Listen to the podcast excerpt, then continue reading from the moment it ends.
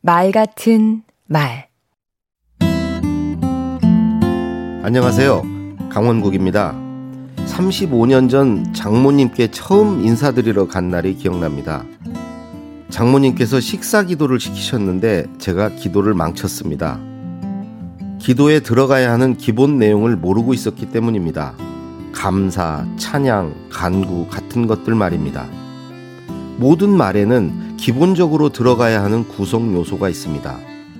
그게 잘 떠오르면 말을 잘할 수 있지요. 축사를 해야 한다면 일단 축하한다고 하고 축하할 일에 대해 의미를 부여한 뒤 앞으로 더 잘 되기를 바란다는 기대를 말한 후 다시 한번 축하하고 건강과 행운을 비는 덕담을 하면 됩니다. 축하, 의미 부여, 기대 표명, 거듭 축하, 덕담이란 단어를 떠올리면 되는 것이지요.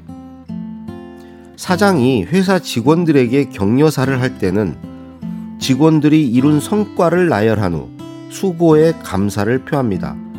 그리고 앞으로 풀어가야 할 과제를 제시합니다. 이어서 그런 과제를 풀기 위해 어떤 자세로 임해달라고 당부하고 나도 여러분에게 이런 걸 해주겠다고 약속합니다. 성과 나열, 감사 표시, 과제 제시, 역할 당부, 보상 약속이란 구성 요소로 말하는 겁니다. 제품을 홍보할 때는 제품의 특징과 장점, 이익, 혜택, 이런 단어가 떠올라야겠지요.